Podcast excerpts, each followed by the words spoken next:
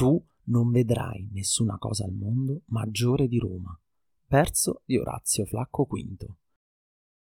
Salve a tutti, io sono Mattia Stirpe e inizierei proprio da questa citazione per presentarvi questo podcast che si intitola Storia di Roma. Sigla.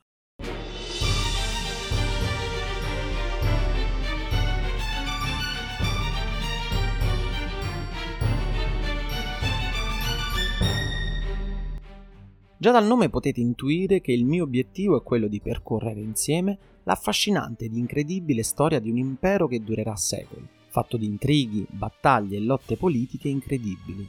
Premetto una cosa, non sono uno storico, ma un semplice appassionato di storia come te che ascolti o che ascolterai questo podcast.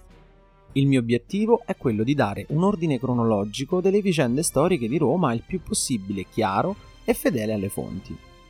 Sì, ma in che data partiremo e quanto durerà? È una domanda a cui ho riflettuto attentamente e ho deciso di iniziare la nostra storia dalla fondazione della città fino alla data che gli storici fanno coincidere con la caduta dell'impero romano d'Occidente, ovvero il 476 d.C., data della deposizione dell'ultimo imperatore romano Romolo Augusto. Bene, io direi di partire per questo lungo viaggio perché la storia di Roma ha inizio proprio ora.